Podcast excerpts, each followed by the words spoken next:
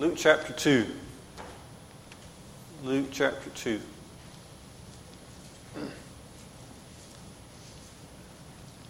We will read a few verses together along and then we will stop and make um, some comments. Before we start reading, if you'll glance back to the beginning of Luke chapter 1, you'll get to see what Luke's purpose is. I don't know about you, but I particularly smile when biblical writers express their purpose in no uncertain terms. Luke does this, beginning in verse 1 of Luke 1. Notice his explanation. He says, Inasmuch as many have undertaken to compile a narrative of the things that have been accomplished among us, just as those who from the beginning were eyewitnesses and ministers of the word, and they have delivered them to us, it seemed good to me also, Luke says, having followed all things closely for some time past, to write an orderly account for you, most excellent Theophilus, that you may have, and here's his purpose, that you may have the certainty, that you may have certainty concerning the things that you have been taught. And I want that too, don't you? Don't you want the full assurance, certainty that God can provide for us as we read His Word together? And so part of Luke's account is Luke chapter 2, giving us the birth of Jesus. Let's start in Luke 2, first a few verses. As always, during our Wednesday night studies and readings, you are most welcome to help the class along, comments, and, so forth. Chapter 2, verses 1 through 4. In those days, a decree went out from Caesar Augustus that all the world should be registered. This was the first registration when Quirinius was governor of Syria. And all went out to be registered, each to his own town, and Joseph also went. He went up from Galilee from the town of Nazareth. But here in the first few verses, we have a little history. A little history. This, is the ideal of Luke here in the first few verses. This is not, these are not events that happened um, in someone's imagination. These are real events. This is, can be time. This Caesar Augustus here, uh, he reigned in the Roman Empire uh, from 31, about 31 BC, all the way over to AD uh, 14. And that can be found in many other sources other than the Bible. So here we have Luke setting the stage for us, giving us a little uh, history he has sent out a taxation decree that all in the Roman Empire would need to make their way, if they're not already there, uh, to their original clan and be enrolled. So this is the first one under uh, his reign. But more than that, this is God. This is God. We know the passage from, from Galatians chapter 4, uh, 4 through 6. It says, in the fullness of time. What? What does that say? In the fullness of time, what?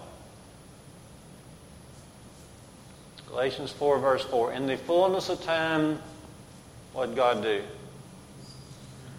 In, that's right. In the good, in the fullness of time, God sent forth His Son, born of a woman, born under the law, that He might redeem those who are under the law he might bring forth the spirit of adoption. So here we go. The long awaited promises of God concerning His Son are beginning now to develop. This is John 1:14. The Word became flesh and dwelt among us. This is it. This is it. God has been planning for this for quite some time way back in the eternal regions of the tremendous, incomprehensible mind of God, He's been planning this. Okay. This is the Creator becoming part of the creation. This is a momentous spot in history. This is a light coming into darkness for very sure. This is a voice coming forth in the midst of silence. Particularly now, there has been 400 years between the Old Testament, Malachi ends with the promise of John the Baptist. And then you open up Matthew, Mark, Luke, and John, and you find these events John, John's birth, John's work, and then right on into the birth of Jesus. Jesus now comes, the, gives a voice to the, to the years of silence God has been planning.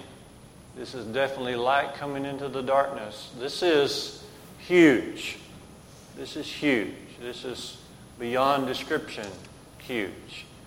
And this is, this is world changing. And how thankful we are to be able to read about this. So, first few verses here in Luke 2 uh, speak of a little history. Now let's read verse 4 and 5 together and notice some personal details about um, Mary and Joseph. How is it that Jesus is going to happen to be born in Bethlehem?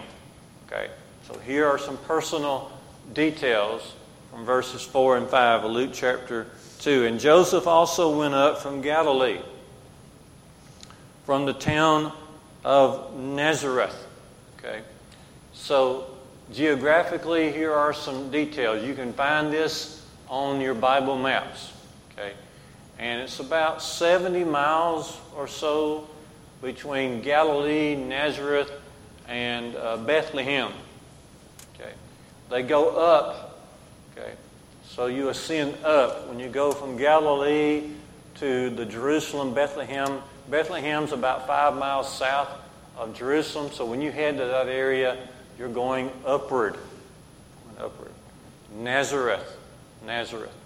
If you refer back to Luke uh, chapter 1 and 26, you see that in the sixth month, the angel Gabriel was sent from God to a city of Galilee named Nazareth, and there he makes his announcements to the Virgin Mary concerning the birth of Jesus.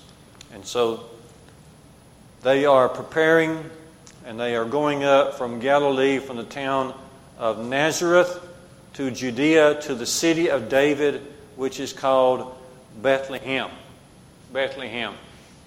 Now, because we read our Bibles, that really stands out to us. Bethlehem. Bethlehem. Why is it called the city of David, and why is Bethlehem so huge in biblical literature? Well, you can go all the way back to the book of Ruth, right? chapter 1, the book of Ruth.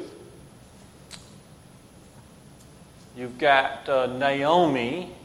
She was married to who first? She was married to Elimelech. And there is Elimelech and Naomi in Bethlehem. This is our city, Bethlehem. For some reason, they leave and they go to Moab. And they're there. And Naomi loses all three her husband, and her two sons left were her two daughters in laws, uh, Ruth and Orpah. And Orpah goes back to her people, but Ruth clings to her. And so Ruth and Naomi make their way back to Bethlehem. And Ruth goes out into these fields, the barley fields, and there meets Boaz. And eventually, through that union, through that marriage, comes Jesse, Obed, Jesse, and then David. Over in 1 Samuel uh, 16, you recall that God, well, first of all, God was rejected by the people, and they wanted a human king like all the other nations. And so Saul King Saul was selected, but God rejected him. So, there in 1 Samuel 16, beginning in verse 1, God sends Samuel to Bethlehem, to Jesse. And all the sons of Jesse are there, except for who? But they don't even bother bringing David along. They didn't even think David was needed in this meeting of the prophet. So don't you have another one? Samuel says. Yeah, he's out there keeping the sheep. Go get him. Go get him. So there we are in Bethlehem uh, once again. And you can trace several interesting uh, events in Bethlehem uh, throughout Scripture. So here we are going to Bethlehem, the city of David, uh, in order to be enrolled, but also, of course, the birth of Jesus. So here we are, Luke chapter 2, verses 4 and 5 uh, together. It says here, because he was of the house and lineage of David, to be registered with Mary, his betrothed, who was with a child. Now, this has already been explained by Luke. If you go back to Luke chapter 1 and Gabriel's explanation to Mary, Luke 1, verse 35. After Mary has said, Look, I'm a virgin. How is this going to happen? Luke 135, the angel said to her, The Holy Spirit will come upon you, and the power of the Most High will overshadow you. Therefore, the child to be born will be called Holy, the Son of God. Incredibly, Mary responds and says, I'm your handmaid, let it be according uh, to your word. And so she is now with that child. And the angel had also, also from Matthew chapter 1's account, has also told Joseph, Do not be afraid to take Mary as your wife don't break the betrothal. Okay? Betrothal, of course, was a legally binding pledge to marry the one you're betrothed uh, to. Don't you dare break that, break that off because that which was in her has been conceived of the Holy Spirit. Okay? So here we are. Mary is going to go with him. She's not required to go, but she's going anyway. I've always sort of believed that Mary, being of the godly nature that she, she was and is, she knew the prophecies. And she knew of the specialness of the one that she's carrying. And she knew that she must deliver this child in Bethlehem. She could stop and ponder and look around and see this decree coming, this taxation requirement coming, and she's just she's just assuring herself, "I've got to go with him." Well, what prophecy is that? Micah chapter five. Micah chapter five.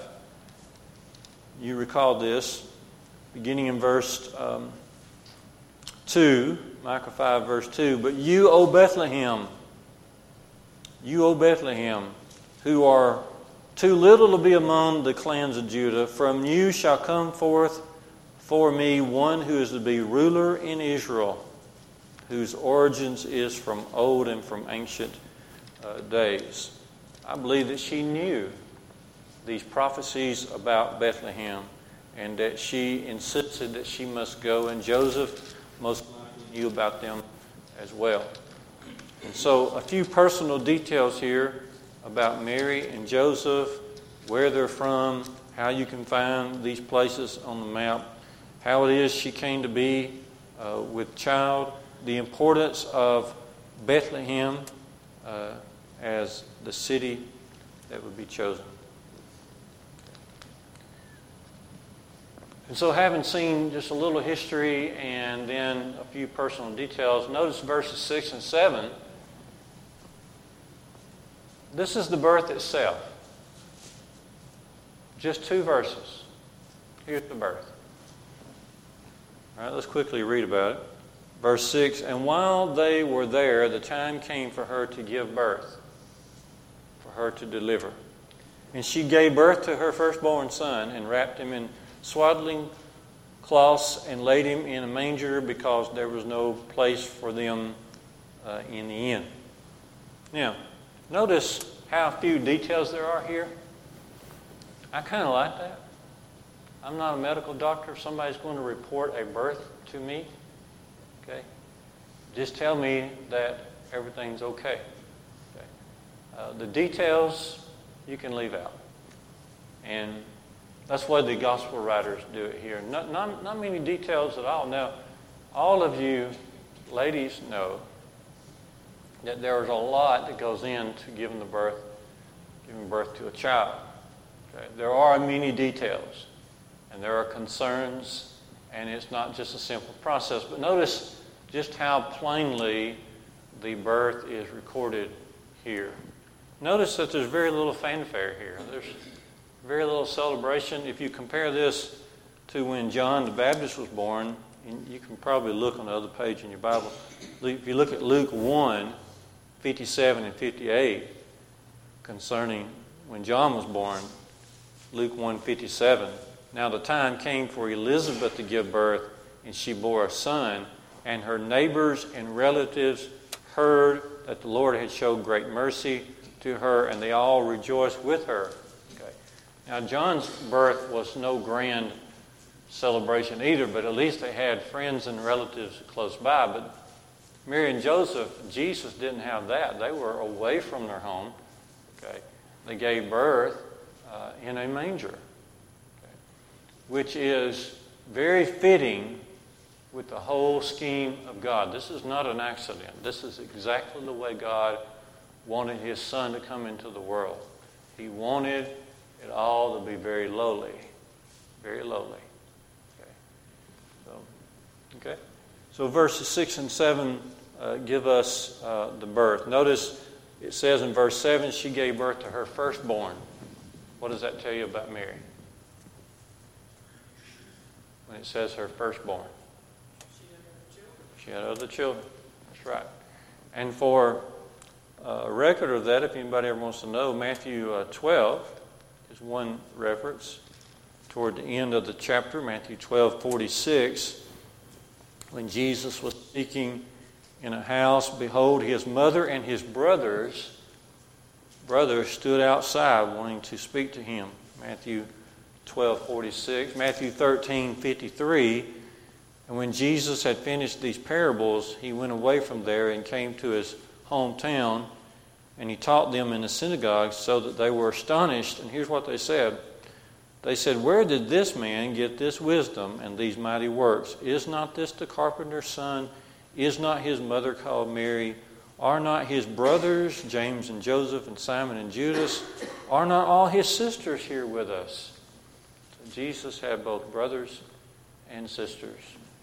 So, but here, this is Mary's uh, firstborn. It's her firstborn uh, son. I want us to carefully notice. We've already seen in Luke 1 1 through 4, Luke is a very careful historian. He says, he says, I think it's needful for me now, some time has passed. I have been following closely these things. I have access to all these eyewitnesses. I'm myself, I'm going to write an account of all these things in Jesus' life. Okay. But on top of being a historian, Luke was also a medical doctor. Colossians 4.14 speaks of Luke being the beloved physician. The beloved physician. Colossians 4, I think it's verse 14. Okay. So this birth, virgin birth, is not something fanciful. This is something that can be checked. These, these eyewitnesses that are telling us about the birth, these, these, are, these are hardworking men. These are legitimate men. Okay. These, um, these are not men on the edge of society. People knew them. People came to Luke for, uh, with their sicknesses. Okay. Luke was well known so well known, he was a beloved physician. Okay? There are some doctors you're not going to like, but there are some you're going to like. Luke was one that was well respected. Okay? as a medical doctor, as a scientist, if you will, it would take the most compelling evidence for Luke to bring forth this account and state it as fact and truth. If there was anything questionable about these proceedings, then Luke would not have followed it out. Okay. So not only does he have the background of a medical doctor and had given birth to children himself, and he knows how all that's supposed to take place. But on top of that, he's a very careful researcher. And that's why he says, I want to write this and give you the certainty, the assurance that you need as you live for the Lord. All right? So the next part of Luke 2 here gets into the shepherds who are in the field doing what shepherds uh, do. Okay, so we'll read here from Luke 2, verses 8 through 14. Luke 2, 8 to 14. And in the same region there were shepherds out in the field keeping watch over their flock by night. And an angel of the Lord appeared to them, and the glory of the Lord shone around about them. And they were filled with fear. And the angel said to them, Fear not, for behold, I bring, I bring you good news of a great joy that will be for all the people. For unto you is born this day in the city of David a Savior, who is Christ the Lord. And this will be a sign for you. You will find a baby wrapped in swaddling cloths and lying in a manger. And suddenly there was with the angel a multitude of the heavenly host, praising God and saying, Glory to God in the highest and on earth peace among those whom, with whom he is well pleased. Okay? So first notice that God chooses shepherds. He chooses shepherds. Again, it's a focus and it fits what the Lord wanted uh, to see happen. When Jesus said, I am meek and lowly in heart, Matthew 11 28, that particular statement runs backwards and forwards. It describes Jesus from the earliest times all the way to the very death on the cross and onward. And, and it describes how he wants us to be as well. And so notice how that God chooses the shepherds. Shepherds were not as near as well respected as a, as a doctor. Okay. They were not held in high esteem people did not rear their children to become shepherds by and large. But it was a very important work. It was a hard work.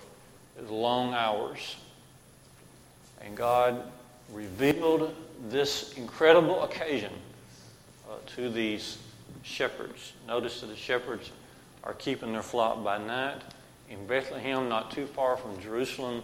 Most likely there's a connection here because if you're going to have all of these animal sacrifices that take place in Jerusalem uh, throughout certain times of the year, then of course you're going to need uh, fields not too far away that will have uh, these sheep uh, ready to go. Okay. Shepherds abiding in the field. Notice that an announcement is made to these shepherds by uh, an angel one angel uh, at first. What is the reaction of the shepherds to this angel?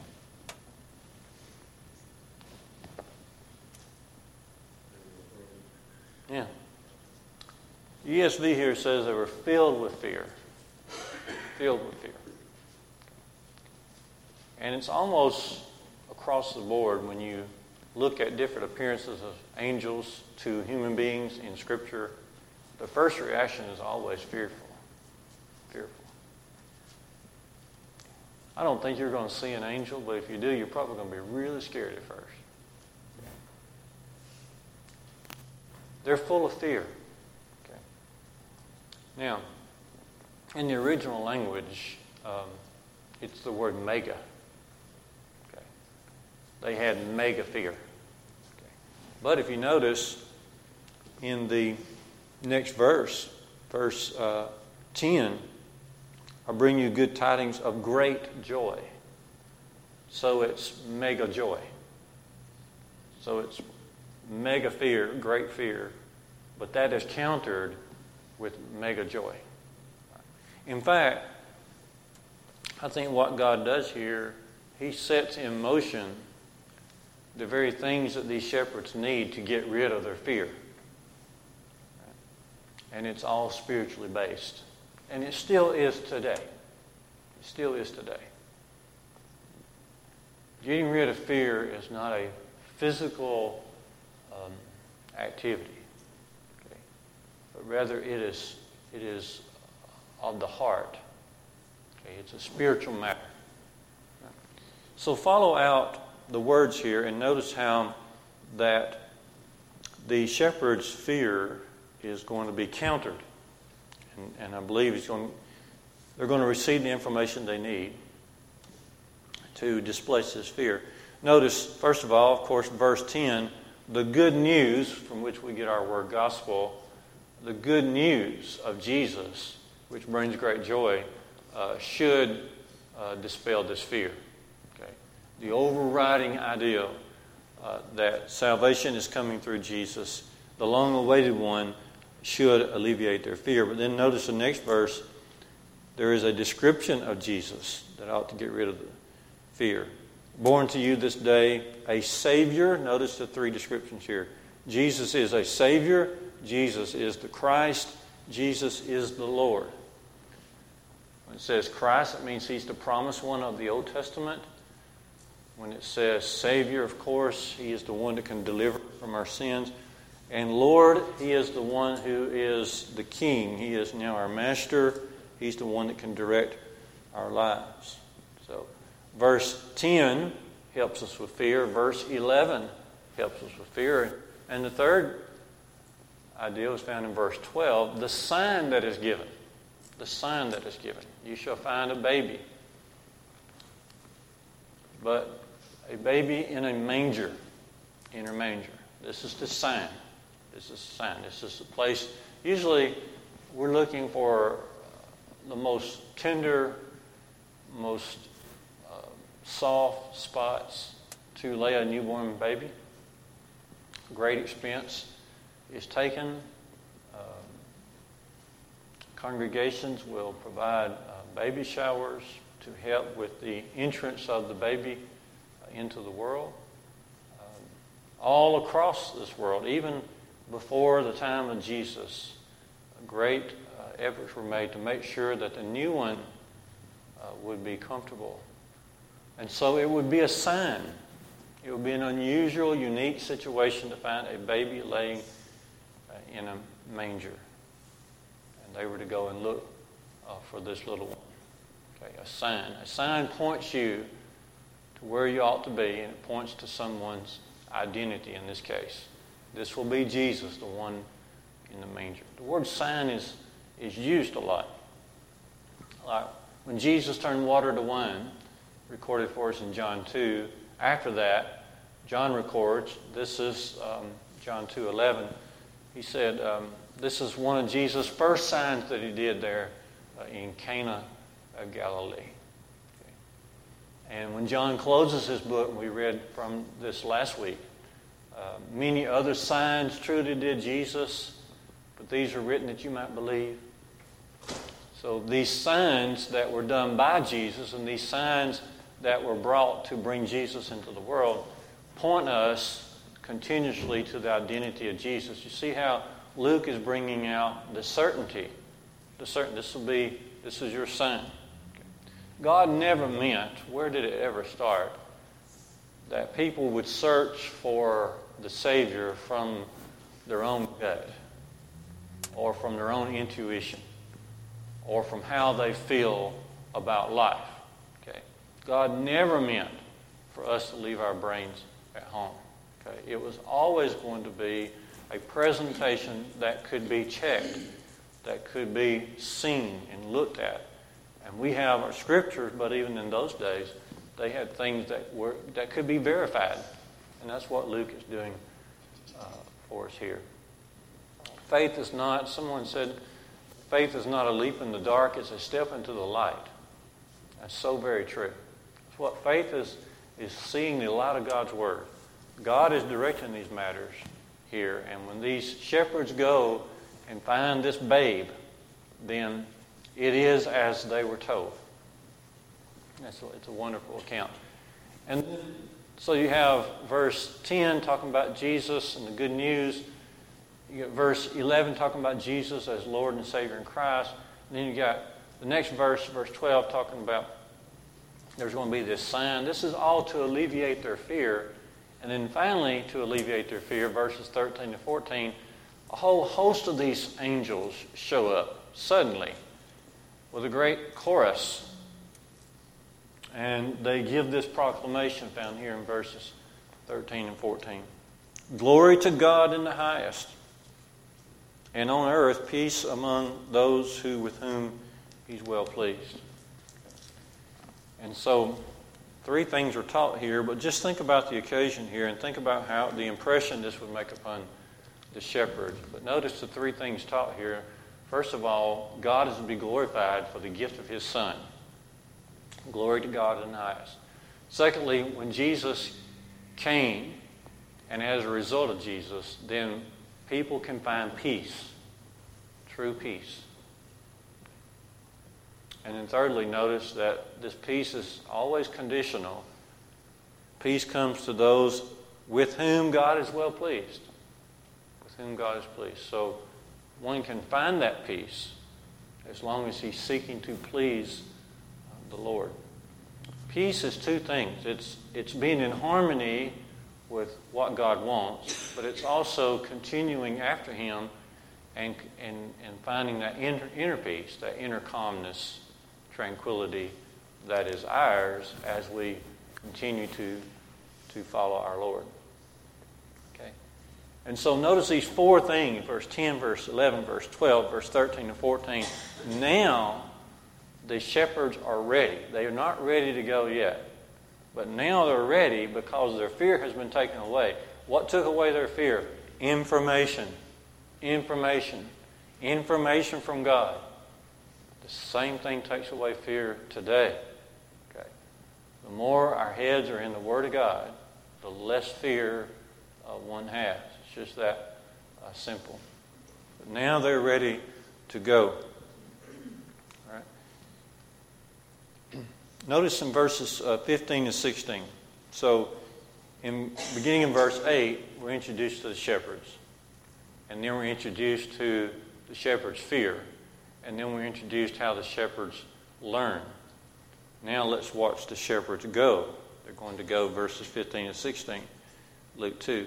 And when the angels went away from them into heaven, the shepherds said one to another, Let us go over to Bethlehem and see this thing that has happened, which the Lord has made known to us. Let us go over to Bethlehem. Let's see this thing that has happened that the Lord has made known to us. Some versions have, let's go see this thing that has come to pass. Whatever your Bible has, underscore that because this is, again, this is Galatians 4, verse 4. This is God sending forth His Son into the world. This thing that has happened. This thing that has happened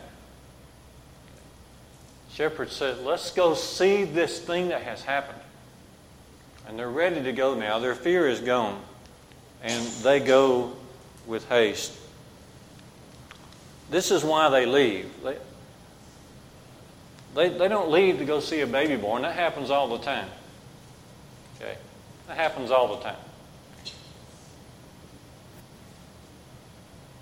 I'll share with you my fatherly advice to Kayla a few weeks ago before Sophia was born. Kayla getting so huge. So I thought, it's time for me now to bring forth my wisdom. I said, Kayla, women have been having babies for a long time. You might as well get tough and have this baby. There it is. There it is. Isn't that good? I mean, the girls in our family have never, um, in fact, they've made fun of my um, lack of compassion sometimes.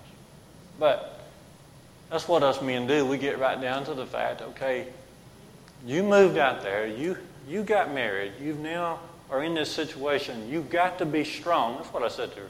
I said, women have been having babies all this, all these many years. Okay? You too have got to be strong and have this baby. But the shepherds are not going to Bethlehem to see a baby born. They are going because the angels said that this is the Christ. This is the Lord. This is the Savior. This is the one we've been looking for. So there they go with haste. What a marvelous gift this is for the shepherds. Would you say that they have been graced by God by receiving this vision? By having this appearance of the angels? But it's always grace by faith, isn't it? Would the shepherds have seen the baby if they had just stayed in the fields? If they had just said to themselves, that was incredible, wasn't it? That was interesting. Have we ever have y'all ever seen any light like that come down from heaven? No, now it's time to go. Now it's time to put your faith in action. God graced them, no doubt about it. What a wonderful blessing that was.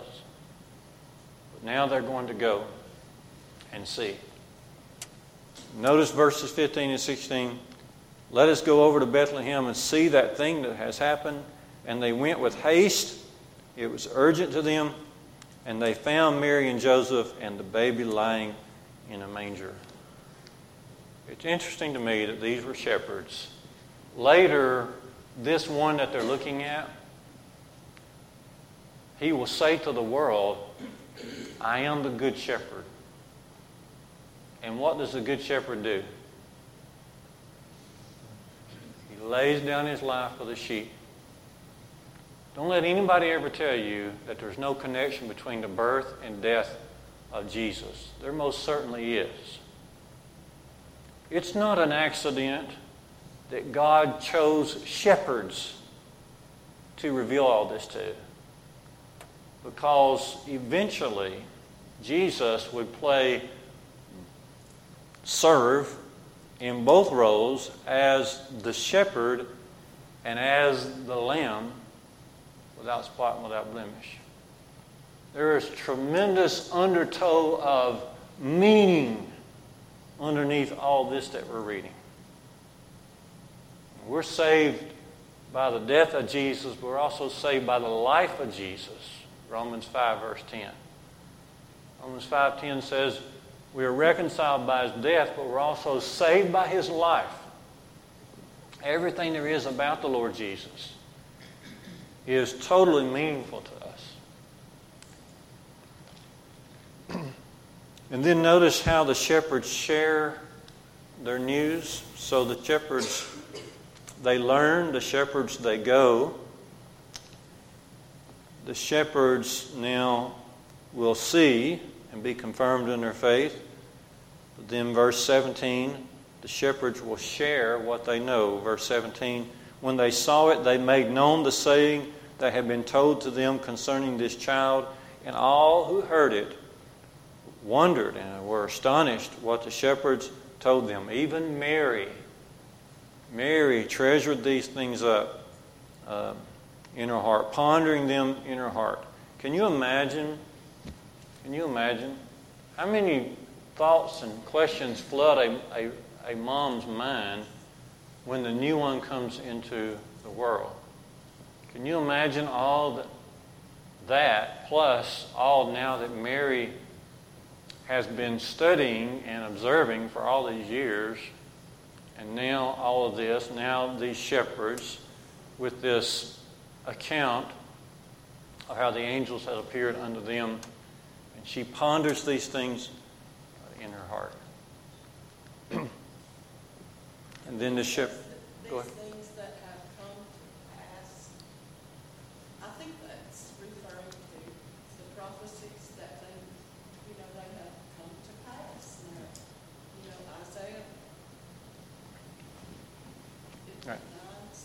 Yeah. Six, not, I'm not sure, but, you know, they've been hearing Yes. It's all wrapped up. It's come to pass. Yeah. It's all wrapped up in verse 15. All of that, the, both the prophecies and the experience of the shepherds here. Let's go see this. This, this has come to pass. It is, and you're so right, part of what has come to pass is that this is the Christ who fulfills the prophecies of Isaiah 9, 6, and 7, Isaiah 53, Micah chapter 5, and on and on, on and on. The shepherds return now to their place in Bethlehem, praising God and glorifying God for all they had seen and heard. So these readings from Luke 2 sets our mind on a glorious event. And hopefully you can do some more reading and studying on so many different parallels uh, to what we've been studying together tonight. Thank you so much for being in class.